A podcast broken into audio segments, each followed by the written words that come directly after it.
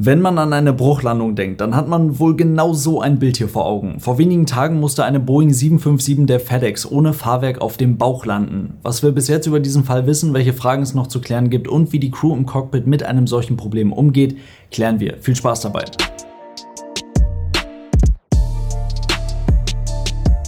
Und Damen, hallo und ganz herzlich willkommen. Ich hoffe, es geht euch gut. Also, was ist passiert? Eine Boeing 757-200, ein Frachtflugzeug der FedEx, startete abends in der amerikanischen Stadt Chattanooga für einen kurzen Flug nach Memphis. Der dauert normalerweise nicht mal eine Stunde.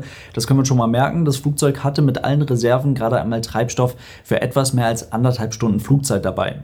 Direkt nach dem Start, gerade noch im Steigflug, meldet die Besatzung ein Problem. Das hören wir uns einfach kurz an.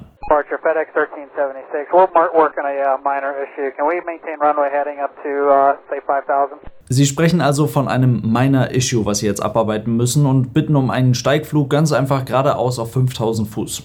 Und ich würde sagen, wir steigen direkt voll ein. Was die Crew hier macht und wir hier beobachten können, ist Aviate, Navigate, Communicate. Der erste Schritt eines jeden Abnormals, also einer jeden nicht normalen Situation.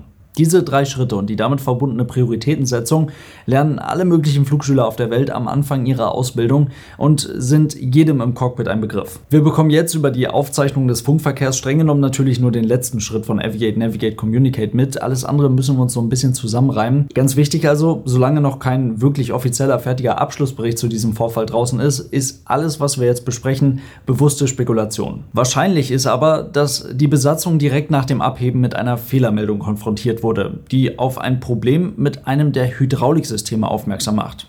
Der Zeitpunkt ist dabei auch gut nachvollziehbar, denn kurz nach dem Start wird erst das Fahrwerk und wenig später dann ja auch die Landeklappen eingefahren und das sind sogenannte Heavy Users im Hydraulikkreislauf. Also die Belastung auf das System ist am größten, wenn diese Komponenten bewegt werden müssen. Die Boeing 757 verfügt systemseitig über ein recht modernes Layout mit drei voneinander unabhängig funktionierenden Hydraulikkreisläufen. Und jeder von diesen Kreisläufen ist so gebaut und ausgelegt, dass die Maschine auch mit zwei fehlerhaften Hydrauliksystemen sicher in der Luft bleiben und gesteuert werden kann. Die Hydrauliksysteme sind also redundant. Das macht das Gesamtsystem nicht nur deutlich sicherer, sondern den Ausfall eines einzelnen Hydrauliksystems eigentlich zu genau dem, was die Piloten da über Funk beschreiben, nämlich einem Minor Issue. Aber mit Aviate, Navigate, Communicate ist das im Cockpit ja natürlich noch nicht getan. Jetzt geht es weiter mit dem Abarbeiten des eigentlichen Fehlers und den dazugehörigen Verfahren. Und wir wissen zwar noch nicht so ganz genau, welche Fehlermeldung die Crew dann wirklich vor sich hatte, aber die Aktionen, die dann in den nächsten Minuten noch folgen werden, deuten darauf hin, dass es sich eigentlich hier nur um einen Verlust des linken Hydrauliksystems handeln kann. Einer der Piloten nimmt sich jetzt also im Cockpit das Quick Reference Handbook, öffnet das Verfahren zu dem jeweiligen Fehler und arbeitet die dazugehörigen Handgriffe ab. Das sind in diesem Fall beim Verlust des linken Hydrauliksystems nicht viele Handgriffe. Hier geht es einfach nur darum, die jeweiligen Pumpen auszuschalten. Da man eben vom kompletten Verlust der Hydraulikflüssigkeit ausgehen muss, aufgrund eines an irgendeiner Stelle entstandenen Lecks zum Beispiel, dann sollen die Pumpen nicht unnötigerweise leer laufen, dann kaputt gehen und womöglich noch größeren Schaden anrichten.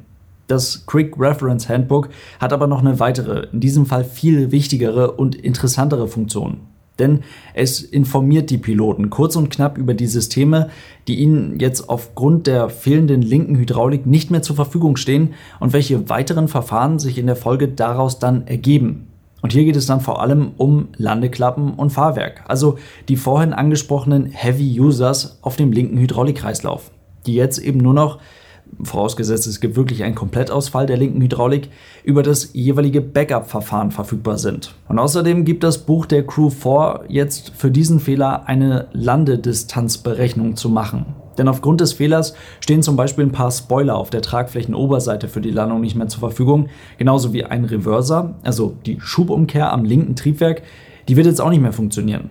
Mit anderen Worten, der Fehler hat also Auswirkungen auf die Landeperformance des Flugzeuges, was prinzipiell ja erstmal nicht schlimm ist. Trotzdem muss der Crew klar sein, wie viele Meter Landebahn sie brauchen werden, um ihr Flugzeug zum Stehen zu bringen. Für die Piloten sind das jetzt eigentlich erstmal alle wichtigen Informationen, die sie brauchen, um eine vernünftige Entscheidung treffen zu können, womit wir zu Schritt 3 kommen. Also ihr könnt euch vorstellen, bei einem so vergleichsweise kleinen Fehler, bei einem solchen minor Issue, wie die Piloten selbst gesagt haben, ist bis zu diesem Zeitpunkt nicht sonderlich viel Zeit vergangen, vielleicht ein paar Minuten. Trotzdem hat die Crew alle wichtigen Fakten für eine vernünftige Entscheidungsfindung parat. Und diese Entscheidungsfindung wird nahezu überall in der Luftfahrt nach dem Vordeck-Modell gemacht oder nach einem ähnlichen Modell. Die Crew ordnet ihren Fehler dafür erstmal als zeitunkritisch oder zeitkritisch ein, da das dann eben Auswirkungen auf die Struktur des Vordecks hat. In diesem Fall ist es definitiv ein zeitunkritischer Fehler. Die Crew kann sich also so viel Zeit nehmen, wie sie braucht, um die wirklich beste Lösung für dieses Problem zu finden. Begrenzt sind sie nur durch die anderthalb Stunden Treibstoff in den Tanks. Und über die ganzen Facts, die man jetzt braucht, also Schritt 1 von Vordeck, das sind eben die Facts, über die ganzen Facts haben wir schon gesprochen. Optionen sind jetzt die Flughäfen, also Startflughafen Chattanooga, der Zielflughafen, aber eigentlich auch jeder andere Flughafen in Reichweite. Risk and Benefits sind schnell geklärt. Landen könnte man so gut wie überall. Das Wetter ist okay. Eigentlich könnte man das Flugzeug überall sicher an den Boden bringen. Da es sich ja aber um einen zeitunkritischen Fehler handelt, sind jetzt auch operationelle Punkte interessant. Und dafür schaltet die Crew jetzt sehr früh die Firma mit ein. Also sie kontaktiert FedEx und bittet um eine Einschätzung des Fehlers und um Hilfe bei dem Problem. Danach folgt dann schon die Entscheidung. Es ist die beste Wahl, einfach in Chattanooga zu bleiben, also wieder am Startflughafen zu landen. Diese Entscheidung wird nun ausgeführt. Das ist das E in Vordeck wie Execution. Und jetzt geht es direkt wieder in die Anflugvorbereitung. Die Crew bespricht ihr Vorhaben mit dem Lotsen und bittet diesen um ein paar Meilen Platz, um einen etwas verlängerten Anflug. Das wird gemacht, um ausreichend Zeit für die Nutzung des ersten Backup-Systems zu haben. Denn die Flaps, die werden jetzt ja nicht mehr mit dem linken Hydrauliksystem, sondern mit dem Backup-System, mit der Alternate Flap Extension und damit auf der 757 elektrisch und damit wiederum verlangsamt gefahren. Als nächstes kommt dann das Fahrwerk. Das fährt allerdings nicht aus und für die Crew bedeutet das selbstverständlich sofort, okay, dieser Anflug wird abgebrochen. Denn wir haben ja hier einen zeitunkritischen Fehler, das haben wir eben besprochen und jetzt bringen wir natürlich nicht unnötig Stress in diese Situation, sondern nutzen den Platz und die Zeit, die wir haben, um die entsprechende Checkliste abzuarbeiten und das Backup-System für das Fahrwerk zu benutzen. Das heißt, der Anflug wird abgebrochen, es geht rein in die nächste Checklist, denn so wirklich verwundert darüber, dass das Fahrwerk nicht ausgefahren ist, das war zu diesem Zeitpunkt wahrscheinlich niemand, denn das Fahrwerk liegt ebenfalls auf dem linken Hydrauliksystem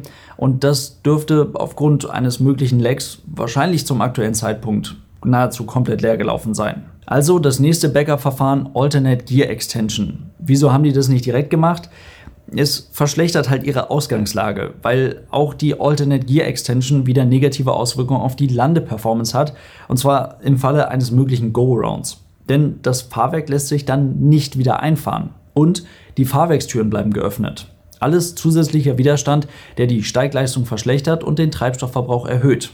Und wenn das linke Hydrauliksystem noch nicht komplett leer gelaufen ist, dann gibt es die Möglichkeit bei der 757 über eine sogenannte Power Transfer Unit, die Power, den Druck des rechten Hydrauliksystems zu nutzen, um das Fahrwerk dann mit Hilfe des linken Systems doch noch ausfahren zu können. Also hier hat man einfach Stück für Stück sich immer weiter durchgearbeitet. Bis hierhin, und das müssen wir an dieser Stelle wirklich mal kurz zusammenfassen, ist das ein absolutes Bilderbuch-Abnormal. Die Crew macht es genauso, wie man es machen soll, zumindest auf den ersten Blick, ohne einen einzigen Fehler zu machen, arbeitet Stück für Stück die jeweiligen Verfahren ab, nutzt die Backup-Systeme für die ausgefallenen Systeme und vergisst bei Vordeck auch das C, also den Check nicht und arbeitet einfach Stück für Stück bis hin zur besten Lösung. Und erst jetzt kommt ein Punkt, der diese Geschichte so besonders macht. Denn das Backup-System für das Fahrwerk, das funktioniert einfach nicht. Die Crew macht einen Low Pass, also einen tiefen Überflug über den Flughafen, um durch die Tower-Lotsen und die Kollegen am Boden eine Sichtkontrolle machen zu lassen, um zu bestätigen, ob ihre Instrumente wirklich stimmen, denn sie zeigen auch nach der Alternate Gear Extension an, das Fahrwerk bleibt drin. Und dabei sollte das doch eigentlich ein absolut sicheres System sein, denn dabei wird das Fahrwerk ja eigentlich einfach gesprochen doch nur ausgeklinkt und fährt dann selbstständig durch die Schwerkraft in die richtige Position.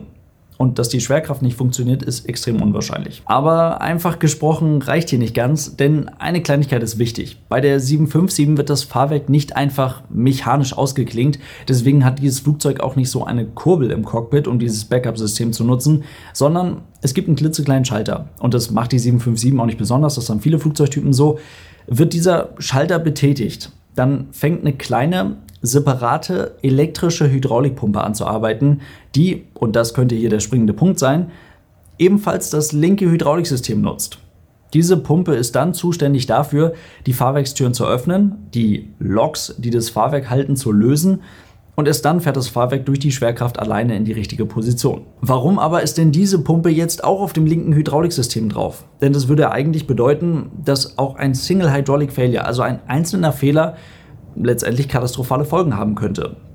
Nicht ganz, denn das linke Hydrauliksystem ist eigentlich so gebaut, dass ein Leck in einem Teil des Hydrauliksystems nicht auch automatisch ein Leck und damit verbunden den Verlust der Alternate Gear Extension im anderen Teil des Hydrauliksystems bedeutet.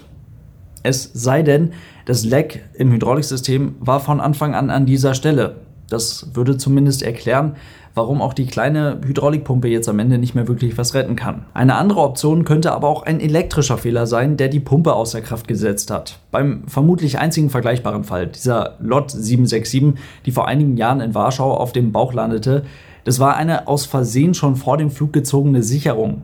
Die war das Problem, die hat die entsprechende Pumpe lahmgelegt. Was genau es hier war, das wissen wir nicht. Dass die Pumpe einfach versagte, ist aber unwahrscheinlich. Schließlich wird die vom Wartungspersonal immer mal wieder genutzt. Damit fährt man nämlich zum Beispiel ganz einfach nach einem Flug für einen Routinecheck auch am Boden die Fahrwerkstüren auf und zu. Das heißt, wir können uns wirklich schon eine ganze Menge erklären. Wir können uns ziemlich viel herleiten, können viel spekulieren natürlich, aber begründet spekulieren und uns somit ein ziemlich umfassendes Bild über diesen Fall machen. Aber warum diese kleine Pumpe nicht funktionierte und damit das gesamte Backup-System, die Alternate Gear Extension nicht funktionierte, das ist tatsächlich irgendwie überraschend und wird wahrscheinlich erst durch aufwendige Ermittlungen der NTSB, also der Flugunfalluntersuchungsbehörde der Vereinigten Staaten, in den nächsten Tagen und Wochen herausgefunden. Aber es wird geklärt, da bin ich mir ziemlich sicher. Was auch immer am Ende des Tages die entscheidende Ursache für diesen Fall war. Die Crew wusste definitiv in dem Moment, als der Lotse dann meinte, okay, das Fahrwerk ist drin, wir können das Fahrwerk nicht erkennen, das Fahrwerk ist definitiv eingefahren. Sie wussten, okay, es gibt dann keine andere Lösung mehr, um das Fahrwerk auszufahren. Heute ist der Tag der Tage, heute zählt's. Und das, was wir dann beobachten können, ist eine absolut großartige Kommunikation zwischen Flugsicherung und Besatzung, eine absolut großartige Vorbereitung auf diese wichtige Landung, wo dann nochmal ein Anflug abgebrochen wurde, nochmal eine extra Runde gedreht wurde, um sich wirklich absolut sicher zu sein, dass man alles überprüft hat, dass man alles gecheckt hat, dass man alle Verfahren richtig abgearbeitet hat.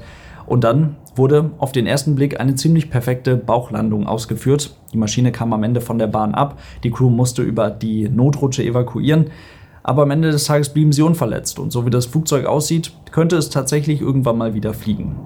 Bis dahin ist dann sicherlich auch geklärt, warum diese kleine Pumpe nicht funktionierte. Wir bleiben da auf jeden Fall dran. Ein sehr interessanter Vorfall, aus dem man jetzt schon sehr viel lernen kann. Und dann sehen wir uns hoffentlich ganz bald bei einem neuen Video wieder. Bis dahin, lasst es euch gut gehen und tschüss.